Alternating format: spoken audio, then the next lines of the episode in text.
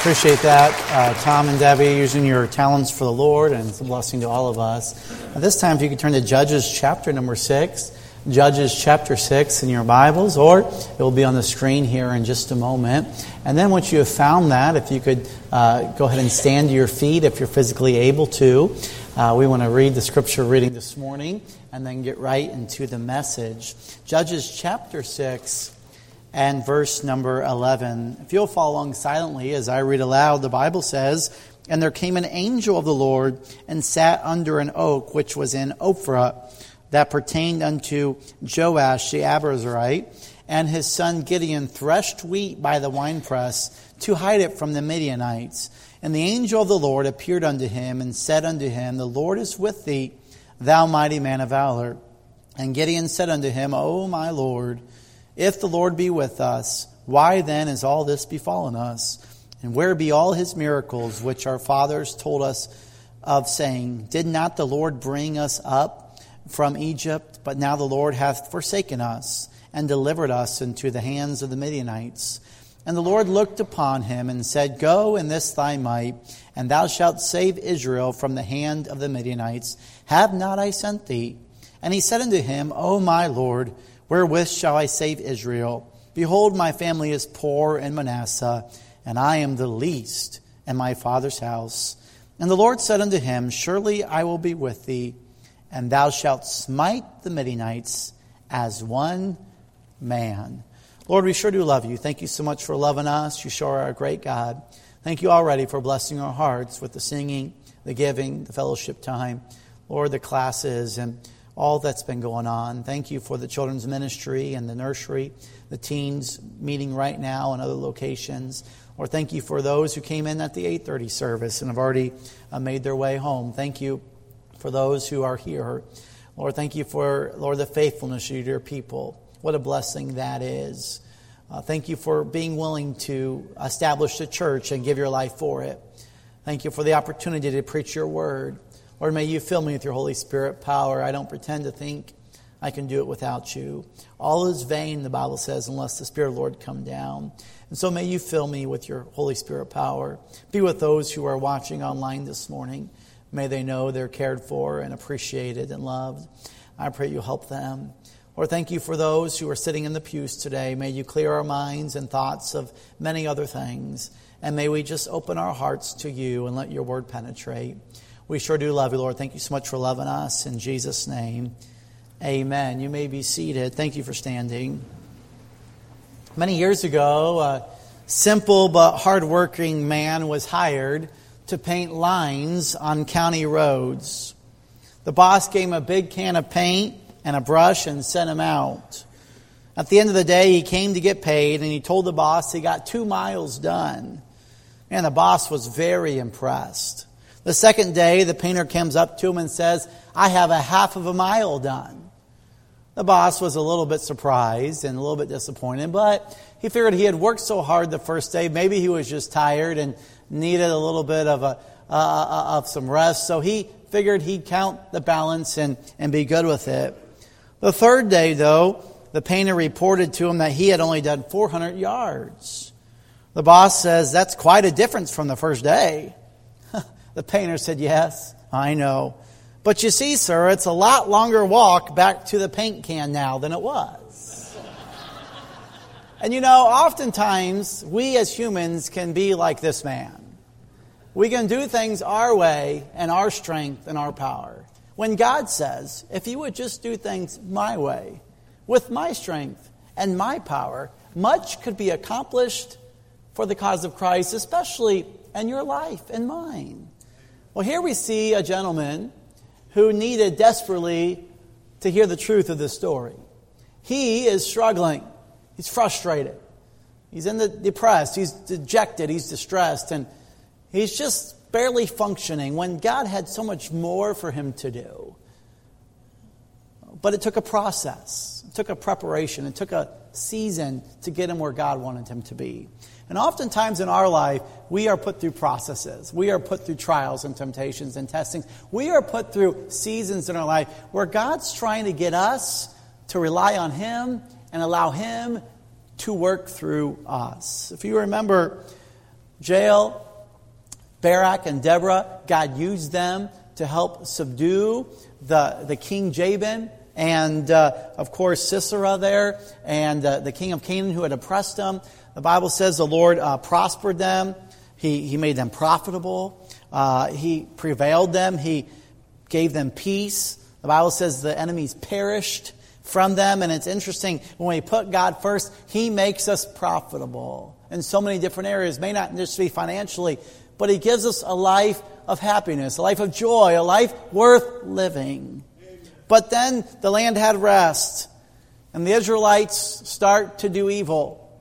Why did they do evil, you may ask? Well, the crux, the, the Achilles, if you will, that always seemed to get them was they would worship Baal. See, Israel was economically, they were more agricultural minded. Back in those days, you weren't wealthy by the amount of paper you had in your wallet or the, the chip or the bank that said you had the money. You were considered wealthy by the hair that you had on cattle and pigs and on sheep and on goats, and also the grain that you would have. And the more you had in abundance, the more wealthy you were. And because of the agricultural uh, uh, uh, uh, emphasis, if you will, on the children of Israel's wealth, it's interesting that when they would have some difficult seasons, or maybe they didn't quite get the crops they wanted, they started kind of getting frustrated at God, perhaps, and they started turning to Baal. Baal was a God who kind of let them do what they want, but he was considered the most powerful of gods. He controlled the storms, he controlled the thunder, the rain, he can control the lightning. He was the God of fertility, and really he became a God for whatever these people wanted him to be, they, and whatever they imagined to be. And so when maybe they were having a, a lean year or a light year, or maybe they didn't feel like God's blessings as much, they slowly started taking their uh, uh, uh, glimpse off God and started focusing on Baal. And because of that, the Bible says, God says, okay, you want to lean on Baal to take care of you? Here you go. The Bible says he put him in the hand of the Midianites. And what that means there, anytime you're put under the hand, that simply means the power of them. They're now controlling you. Therefore, instead of God being their leader and in control and their master, now they are serving Baal and they are under the, the, the, the, the harsh hand of the Midianites. The Bible says for seven long years they deal with this. And so they're faced with a huge problem.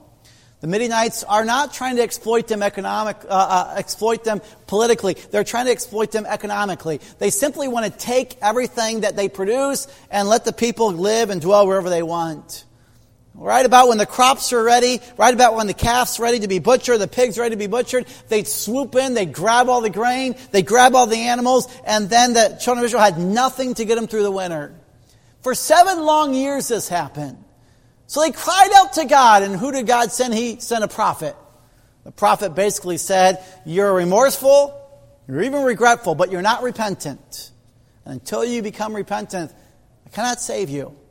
And while they're going down that journey, God starts preparing a Savior. And we kind of left off last two weeks ago that even in us, in our sin debt, and our selfishness, and our flesh, when we had no hope, and we had not turned to Him as of yet, God found it necessary to start preparing a Savior. The Bible says, But God commended His love toward us, and that while we were yet sinners, Christ died for us. And whether you knew the need or not, God still was willing to prepare a Savior for you and me, and that's still true today. Whether you realize it or not, you need a Savior. And even though you may not have realized it yet, God has already prepared a way. And I'll be sharing that with you in a few minutes. But let's get into the preparing of a Savior as far as the children of Israel this morning. How does God prepare a Savior? Well, first of all, I want us to notice Gideon's recluse. Gideon's recluse. The Bible says in verse number 11, And there came an angel of the Lord and sat under an oak which was in Ophrah that pertained unto Joash, the Abiezrite, and his son Gideon threshed wheat by the winepress to hide it from the Midianites. What is happening here is Gideon is finding the most unusual way to thresh grain.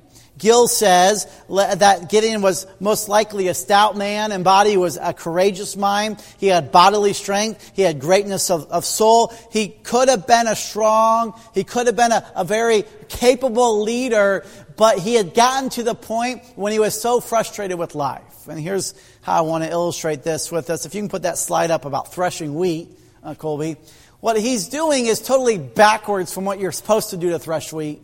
After they go through and harvest the wheat with a scythe, the men would usually do that. The ladies would come through and put them in the bundles and tie them. And then the straw, of course, would use for feed or bedding for the animals. But they take the wheat heads and they have to separate the chaff from the wheat, the, the husk, if you will, from the wheat. And so they would lay it all out there on, on a high grassy knoll, and they would have uh, donkeys or, or oxen take these sticks over it and crack all that, that up so eventually the seed would come out. They'd collect all the seed, they'd put it in a basket, they'd go to the top of a little knoll where the wind and breeze would come out, and they'd throw it in the air, and all that chaff would get blown out. And then they would collect all of that seed. Of course, we know Jesus' parable, how he had to separate the chaff from the grain and, and, the spiritual application in that. But he would take all that grain and then he would, he would take it and grind it into flour and they would make meal and food and whatever the case may be. But Gideon couldn't do it that way. Because if he did it that way, guess who was watching him? The Midianites. And as soon as they saw him out there doing it, they would come on in and say, Thank you very much. You did a great job with this. Give it to us or else we'll kill you, you know. So Gideon goes to a wine press, and I'll show another picture here, actually, Brother Colby will there, and you'll see a little round hole, and there's a ladder in it. What they would do is beneath the three to six inches of topsoil there, there was bedrock. And they would take these picks and they would chop and chop and hit and they would make this hole. And as that hole went deeper and deeper, it kind of went out a little bit more and almost like a teardrop. And that's where they would store, uh, uh, they would try to collect water and store it for irrigation. They'd also, uh, once that, uh, they would, they'd also store grain, uh, uh, um, um, wine in there to keep it cool. And they would do several things there to kind of keep that. And eventually that cistern would crack. And you see that in Isaiah and Jeremiah where the cisterns cracked. And, and after that was really not good for, for holding anything, which you can probably imagine why. It would all leak out, okay? I'll try to help you out this morning, okay? Never mind. Anyways, and, and they would collect all that. And once it was broken, they would then get down in there and they would use it for a prison cell sometimes. They'd use it to uh, uh, uh, do what Gideon was doing. He went down in there in the muck and he was trying to beat this grain with a flail, trying to get the seed out. He's hot. He's tired. If you've ever been in one of these, there's no air movement. Um, probably the sun was out, as we'll see later, as the angel Lord came to him and was under the shade tree. He's beaten that way. He's tired. His throat's like a cotton ball. He, he's sweating. He's frustrated with life. He's frustrated with his leaders. He's frustrated with his people. He's frustrated with the looting. He's frustrated with his life. He's mad. He's distressed. He's upset. He has to do this whole grain thing backwards just so he can get enough food to eat. And he's tired of everything he's dealing with. Well, what happens? He climbs up out of that cistern with the grain, and there's someone sitting there under a tree. But before we get to that, I want us to see the fear of Gideon. The fear of Gideon. He's afraid. He doesn't know what to do. Have you ever been there before? Have you been frustrated? Have you been discouraged? Have you been distressed? Have you just feel like you're in a corner? You feel like your, your, your boss is upset at you. You go home and realize you forgot to pick up the milk at the grocery store. Now your wife's upset at you. You know, on the way home, you, you forgot about going to the store because those blinking lights on your dashboard saying you got a check engine light, check, check engine light, and basically your car is going to fall apart, you know. And then you see t- low tire pressure and you hope you can just get home. And then your child's upset at you for whatever reason. You know, you feel, you're, feel, you're feeling the weight coming down. You go to the mailbox and open it up, and you see 16 letters say, Wow, people love me. Bill, Bill, overdue, Bill, Bill. You know, it's like, what am I going to do? Gideon's probably at that point. A passenger in a taxi leaned over to ask the driver a question one time, tapped him on the shoulder. And the driver just went crazy, careened off the road, went over the median, and stopped inches before hitting a big storefront plate glass window. Man, that passenger was not even as shook up as the driver. He said, Sir, I'm so sorry. I didn't mean to startle you. The driver says, Oh, it's not your fault. This was my first day driving a taxi cab. The passenger says, Oh, okay. He says, For the last 25 years, I've driven a hearse. Okay. So, anyways, we see fear is a very real thing. But then we see God's confidence come to Gideon. And verse number 12, it says, And the angel of the Lord appeared unto him and said, The Lord is with thee, thou mighty man of valor. And may I encourage us this morning, if you're a child of God, no matter how frustrated life gets, no matter how hard life gets, no matter how crushing life gets, no matter how discouraging life gets, God is always with you if you're his child. Amen. So we see Gideon there is hearing this. And we see today that God was trying to communicate to Gideon what he had communicated to Othniel when God went ahead, went, went, got into Othniel, he smote the enemy in the power of God. When the Spirit of God got upon Ehud, he put to death that hostile King Eglon by strategy and destroyed his army. When God, the Spirit of God had gotten on Barak and then on Jael and then through Deborah's help received the command of the Lord, they delivered the people from the dominion of their foes. And God was trying to come upon Gideon. The problem was Gideon was not ready yet. And maybe that is true for your life and mine. Maybe God is trying to penetrate. God's trying to help you. God's trying to connect with you. God's trying to fill you. God's trying to use you, but you're just not ready yet. So, what must you do? Well, here's what Gideon did. Number two, we see, first of all, Gideon's recluse, but second of all, Gideon's reasoning. Gideon's reasoning. This conversation concerns two different understandings so can you imagine after Gideon heard the Lord is with thee, he's just coming up that ladder, maybe if you will, and he has this sack of grain he's trying to hide and conceal and trying to pretend like he has nothing, you know? It's like the, the ch- child who says, I haven't had any cookies as a chocolate chip, you know, you know, and here he is, he's coming out trying to conceal this grain, and you see this, he's sweating. He, he, he, I remember as a kid growing up in the Midwest, we'd get in these grain bins and we'd have to clean them out. Was always the hottest, driest day in the world. And you'd sit there and you'd be shoveling by the entryway and you'd get it in the auger and eventually the time would come. This was before we had those fancy bin sweeps, which now all of my dad's bins have them there, and I'm kind of bitter because, uh, uh, you know, I, I, was the bin sweep, you know. And uh, I get to that point, and you're about ready to die. The, the corn husk is, is getting in your eyes and the chaff, and, and it's just, and can you imagine that's how Gideon feels? And you come out, and you look like you're, you're, you, you change colors in there, you know. And you come out, you're filthy, you're dirty, you're sweating, you're, you're aggravated. And you see someone maybe under the shade tree. Could you imagine being Gideon? Someone's under the shade tree and he's saying, Wow, thou mighty man of valor, God is with thee. Now, I don't know about you, but if I was Gideon, I probably would be a little bit frustrated at that guy, a little bit angry.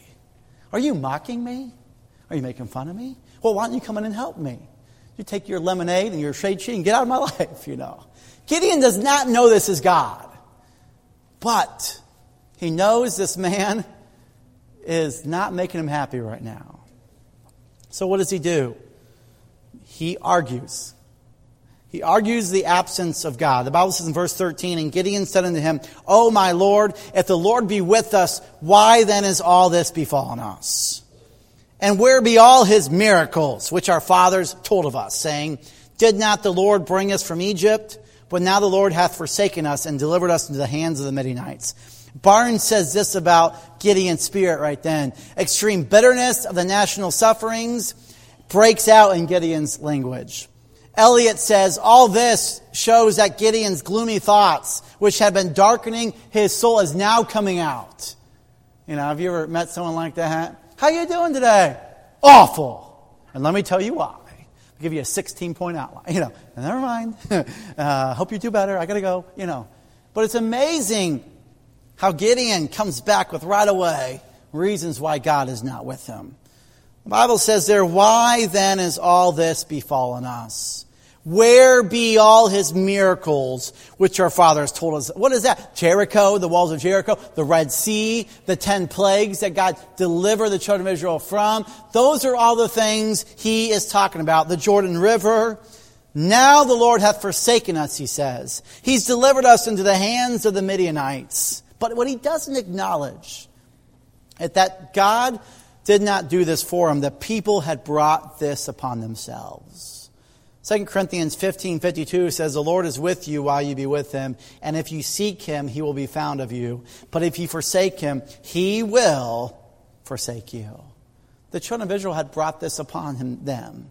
Jamieson said the very chastisement of God had brought, showed his presence and interest with them. The very fact that God would chastise them showed that he was very near to them.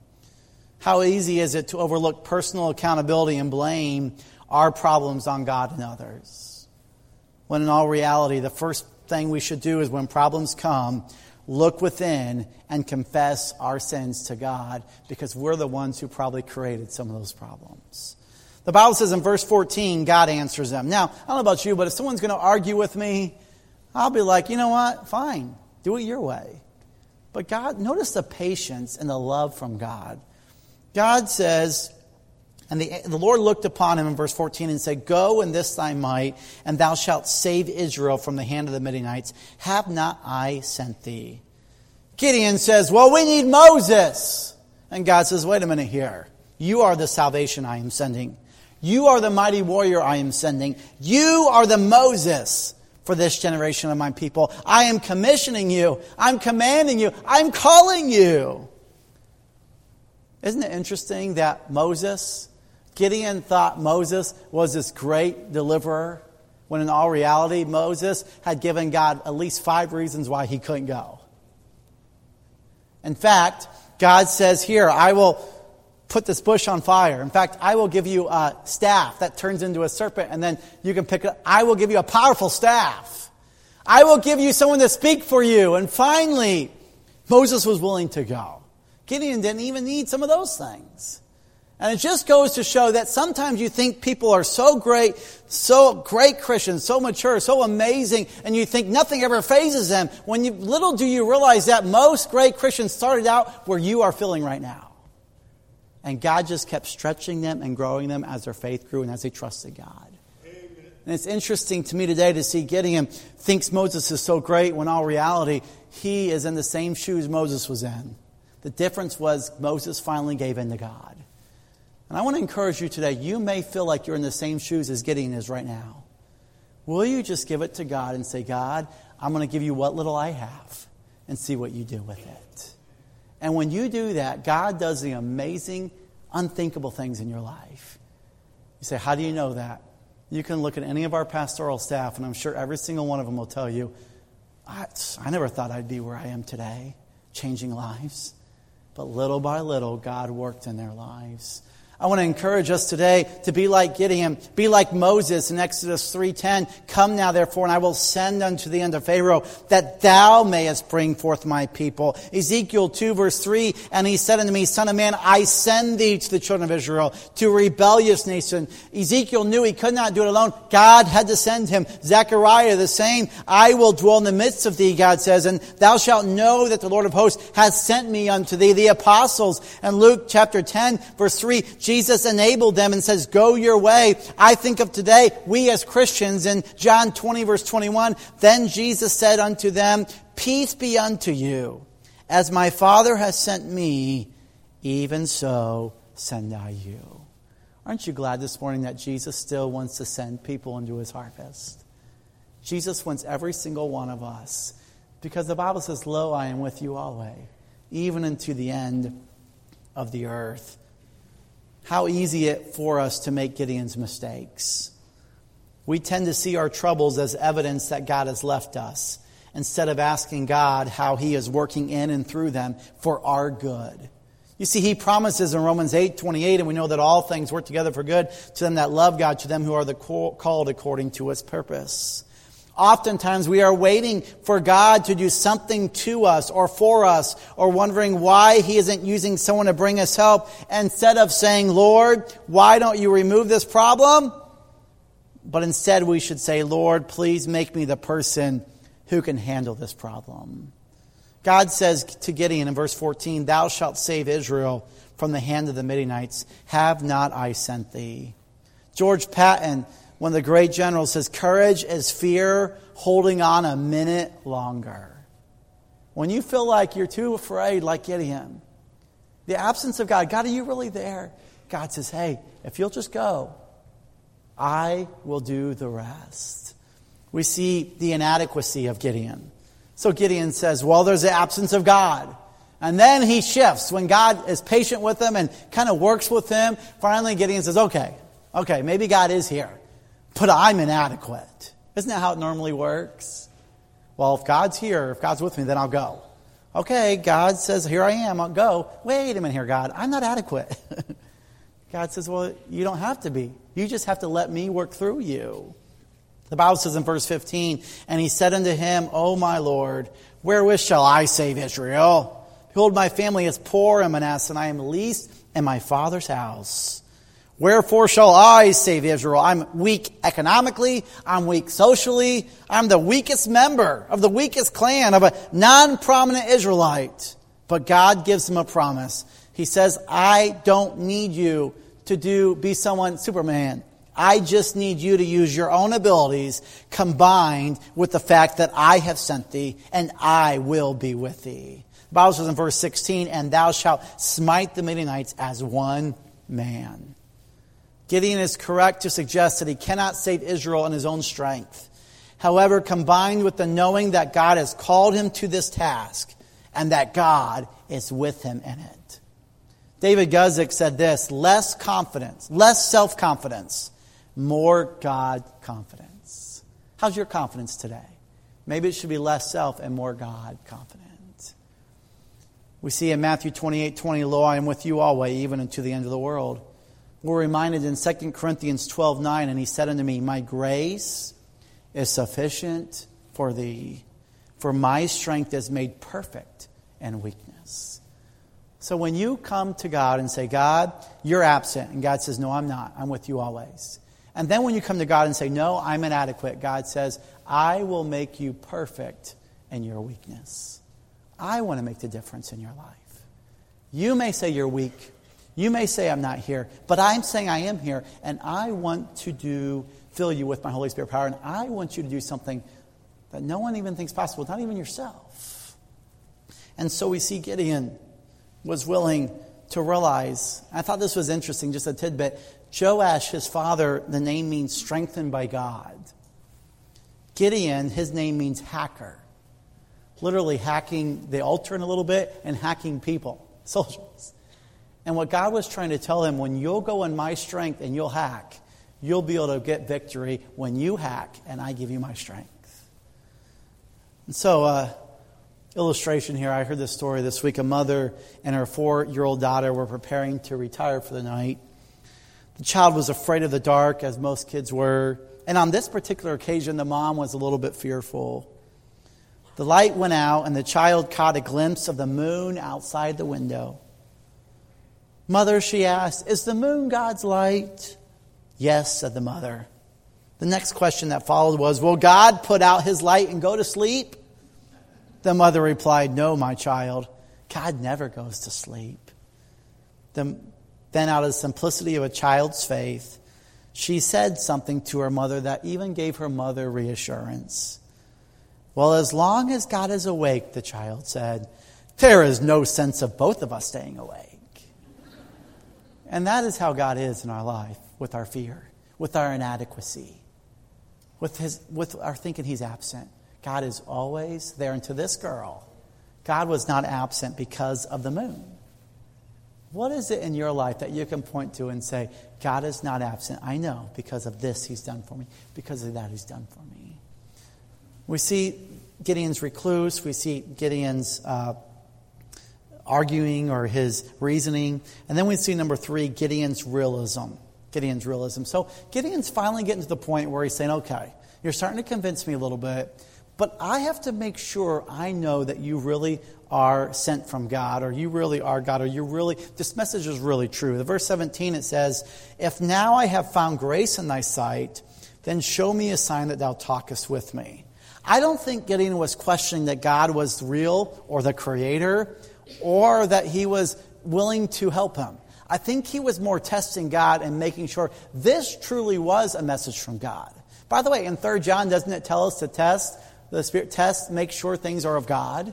And so I think Gideon was saying, okay, if you're saying that I will go in your might and I'll go as one man, okay, okay.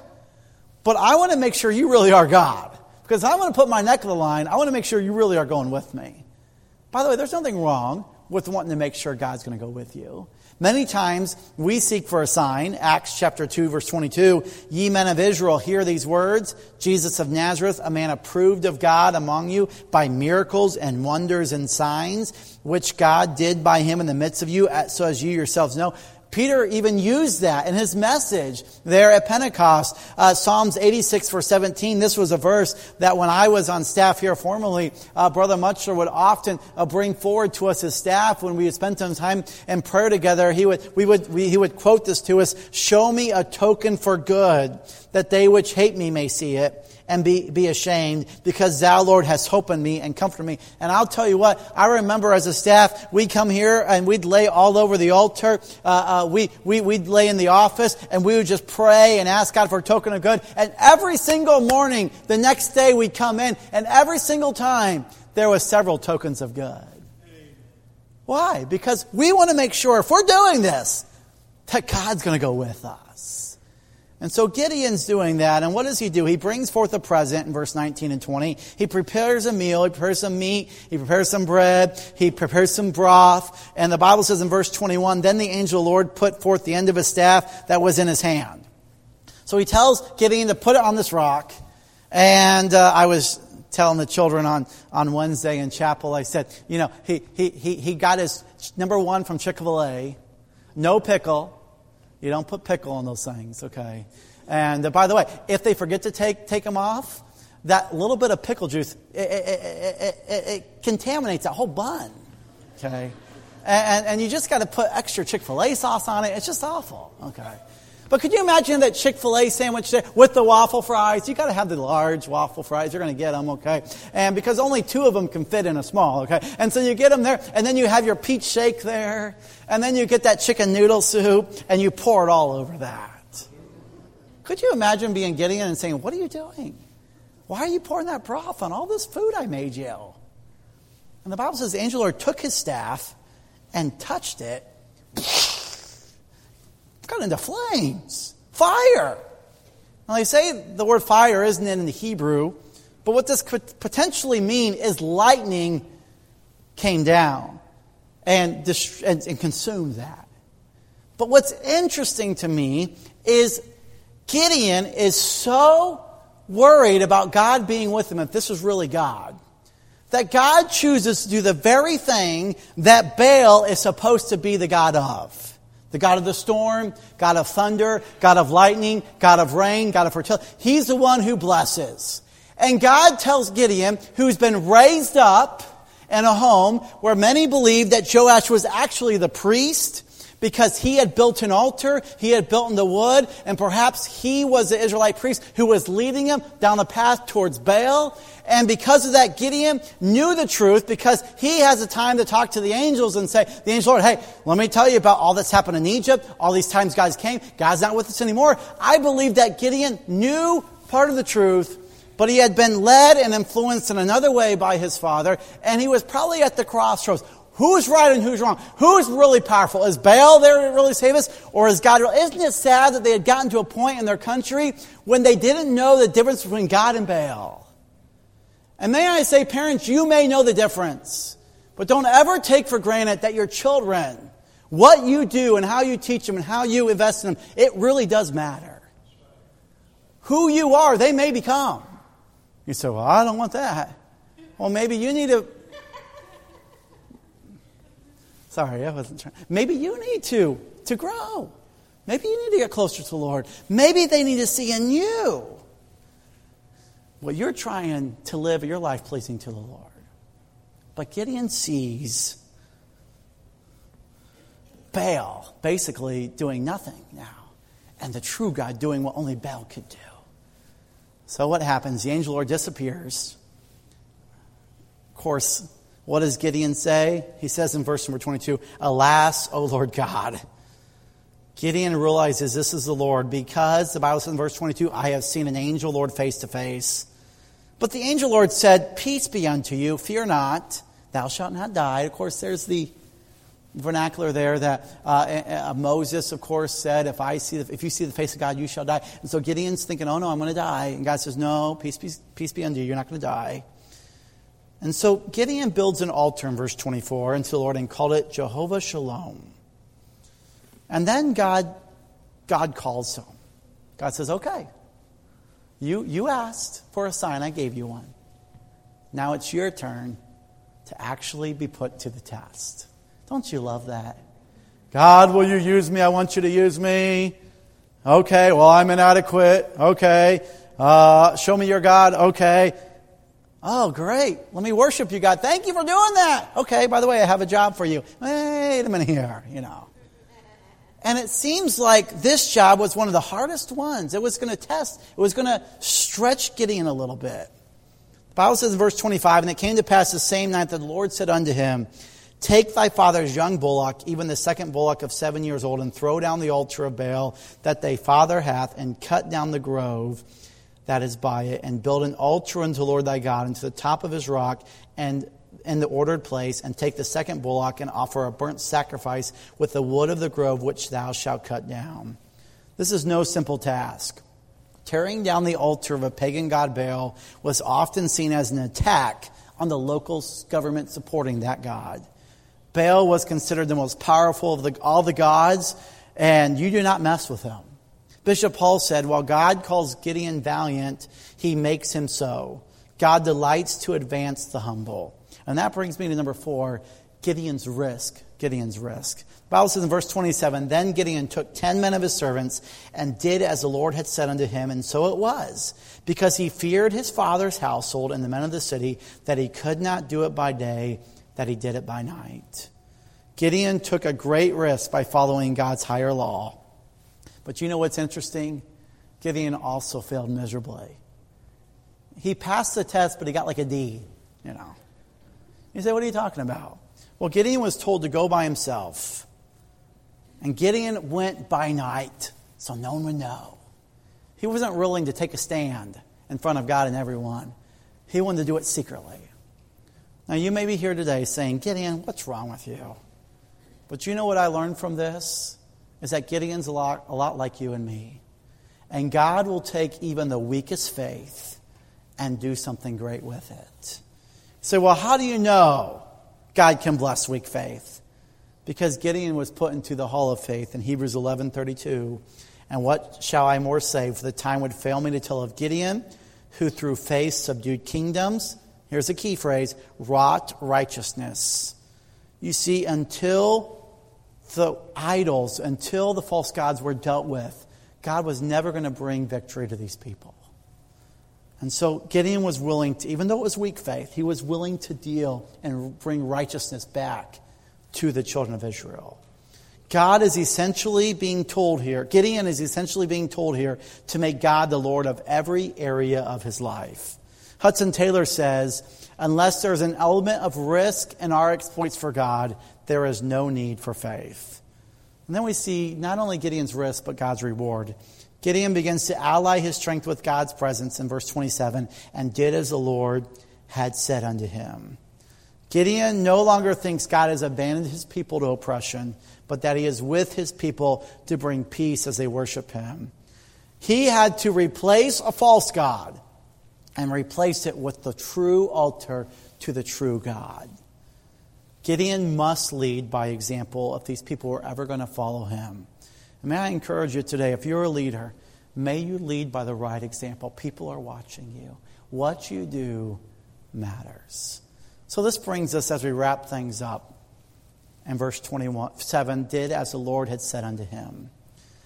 We see through this story that God is very strong. He strengthens people. We also see that redemption will not come through the merit of this man. Gideon cannot do it alone. Even his ten servants can't do it with him. Even his family isn't enough. Gideon can only do it through the saving grace of God. But may I say this morning, just as the children of Israel's sin brought unprofitableness and everything good got seeped from them from the Midianites, everything good, everything they'd worked so hard for had been taken from him. We know today that sin will do the same thing for you and me. Sin has made you and me very unprofitable. and it tries to seep everything good out of our life. Isaiah 53, verse 6, it shows us that that even gives us a debt that we cannot pay. All we like sheep have gone astray. We have turned every one to his own way, and the Lord hath laid on him the iniquity of us all. Do you realize this morning that the frustration of your sin, the emptiness of your sin, the flesh, the world of the flesh is seeping and trying to get everything good out of you, and we've served that way too long. And that iniquity is so heavy, it has a penalty for it. The Bible says, For all have sinned and come short. The Bible says, For the wages of sin is death. The payment for your sin and mine is just like the children of Israel. It has seeked everything profitable from us, and that payment is death and hell. It leaves us with nothing to look forward to. It leaves us with a huge debt to pay that none of us can do unless we go to hell to do it. But what did Jesus Christ do? God said, Hey, Years later, I'm going to rise up another Savior. But instead of sending a prepared man to attack the sin, the selfishness, and Satan, which has hindered and doomed all of mankind, God chose to do the saving of the whole world by himself through his Son, Jesus Christ. For God so loved the world that he gave his only begotten Son.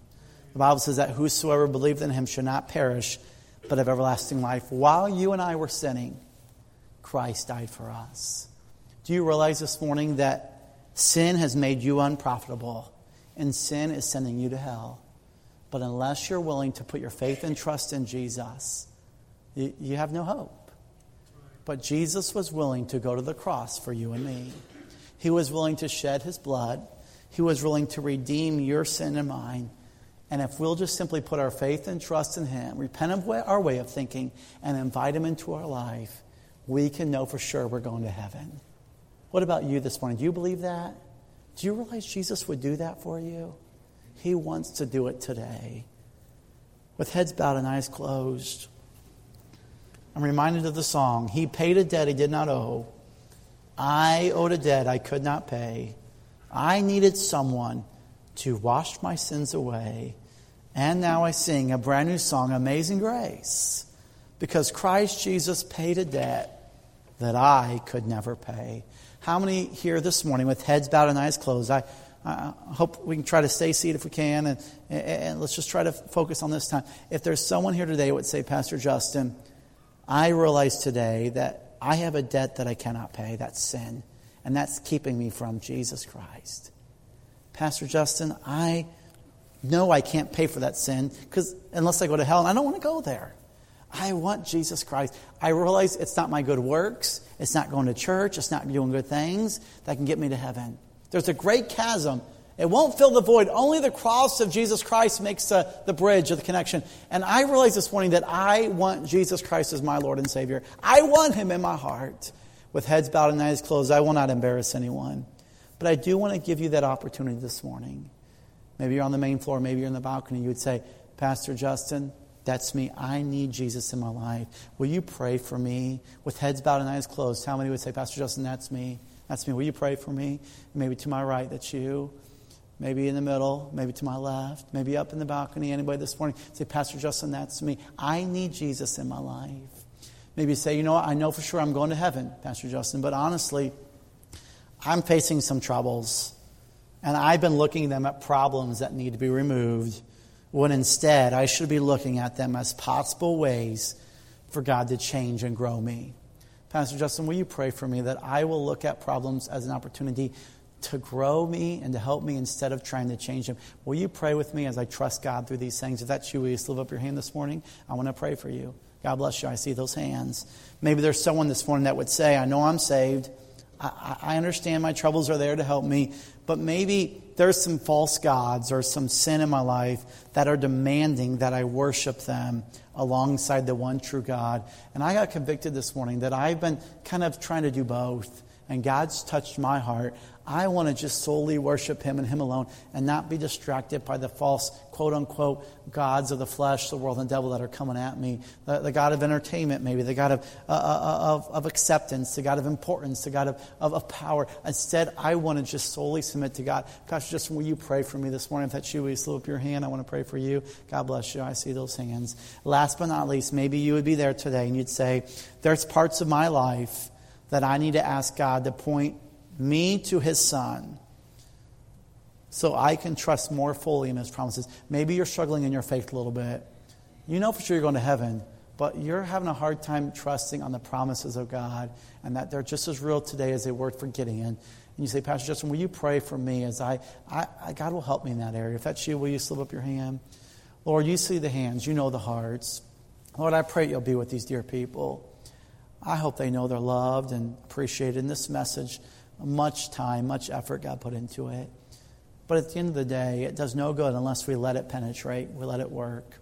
And if you touch their heart today, Lord, as we have our invitation, may you inspire some to come forward.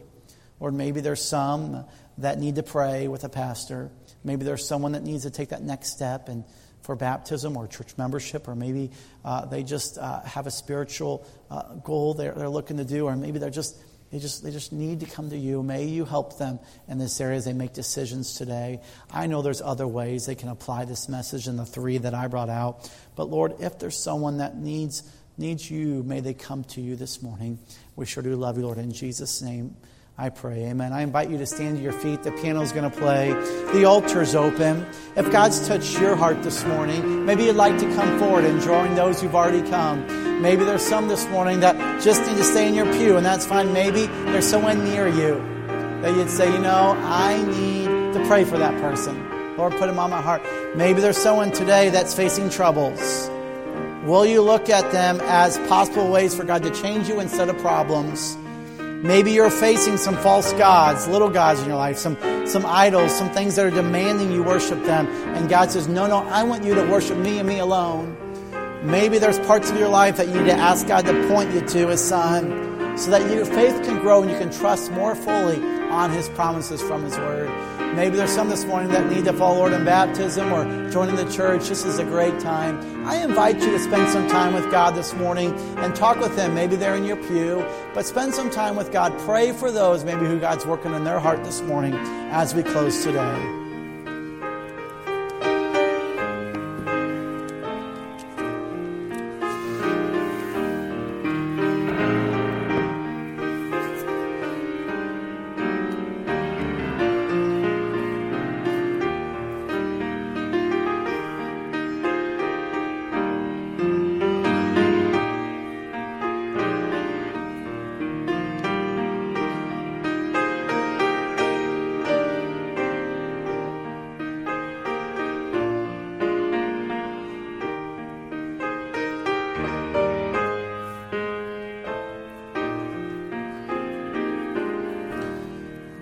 Sure you may be seated. I hope you know we're glad you're here and you're loved and appreciated. And if this is your first time today, we really would like to connect with you, maybe your second or third time. I hope you'll allow our staff back there to be able to give you a, a gift card and just be able to talk to you for a few minutes. Um, and uh, thank you for being here today. I hope you know that. Uh, you're loved. God loves you. This pastor loves you. Our church staff loves you. We spent several minutes uh, today, in our, uh, this week in our staff meeting, just praying and, and, talking about different faces maybe we haven't seen in a while, just because we care. We want you to know we, we love you. And at this time, we're going to show a video of a few upcoming events, and I hope you'll be able to uh, get some more information about these things, and we'll be dismissed.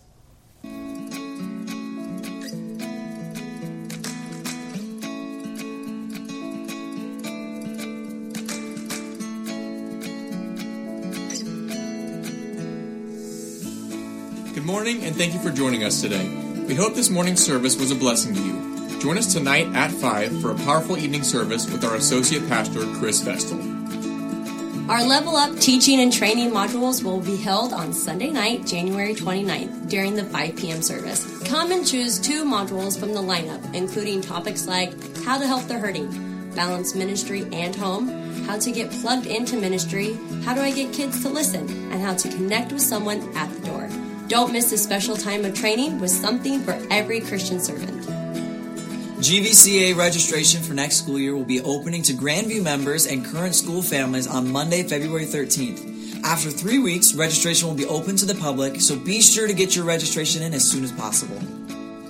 Mark your calendars for the church-wide outreach Saturday, February 4th at 10:15 a.m. Join us for a delicious breakfast and an opportunity to share your faith in our community for the Best Years Club, we are having a luncheon together at Old Spaghetti Factory tomorrow morning at 12 for lunch. I hope to see you there. For the Teachers of the Word, a brand new class getting started, I want you to know that on the information counter there are some cards you can pick up that tell you about the class and then also show you where we're meeting. And we are all going through the Continue book. Every person will get a brand new book. If this is your first or second time here, we want to answer your questions and get to know you. Please fill out the Connect card in the pew in front of you and bring it to guest services as you exit the auditorium. We would love to meet you and you will receive a gift card. Have a great afternoon and we will see you tonight at 5. Well, God bless you. Have a great, great day. We'll see you tonight. You're dismissed.